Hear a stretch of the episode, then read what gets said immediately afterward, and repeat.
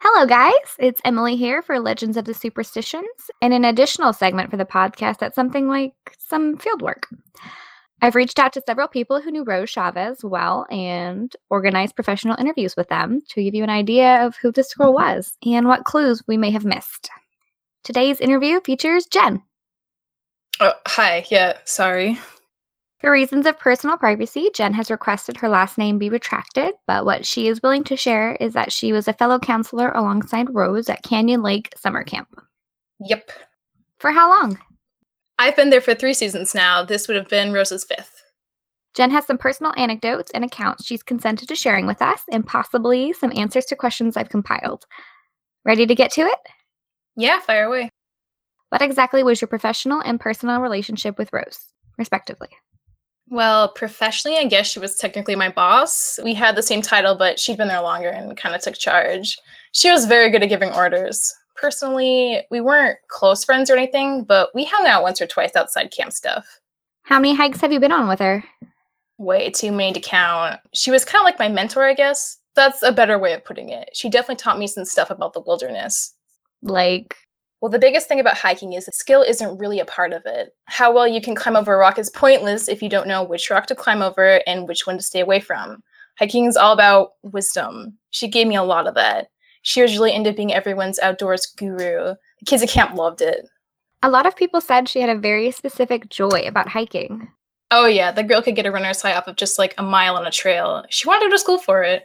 She was going to pre med, though. Well, yeah, I guess those were things that kind of weird. Like our Easter hike, she was a crazy different person. What do you mean? She was quiet, not popping out fun facts every five minutes. I knew school was a big annoyance for her, so I think that might have been it. And I know she was feeling some serious pressure to do pre med, but was crazy about going up to Boulder, Colorado for an environmental science program. Really? Yeah, she was hyped on it, but well, it's kind of hard to phrase it without sounding mean or disrespectful. Try your best. We can edit it out. Well, I know her parents were the ones making her do pre med. She didn't really confide in me or anything, but it came up offhand once or twice. I didn't think it was bumming her out so much until I saw how different she was during our last big hike. Quiet? Yeah, she even got ahead of us sometimes, and we had to get her to wait up. She never chugs ahead of anyone. She doesn't like it when people feel rushed. And that was the last time you saw her? Yeah, and then I saw all this stuff on the news. It sucks.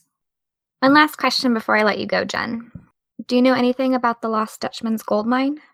Well done. We all do. Any specific interest in it? As a hiker? I mean, yeah, who doesn't like the idea of lost treasure, right? But if I'm hiking in the superstitions, it's because I want to hit the trails, not go treasure hunting. I don't even think it exists. Did Rose show any interest in it? Not really for a long time. I knew her. She did have some books, though, that might have been about that. What do you mean?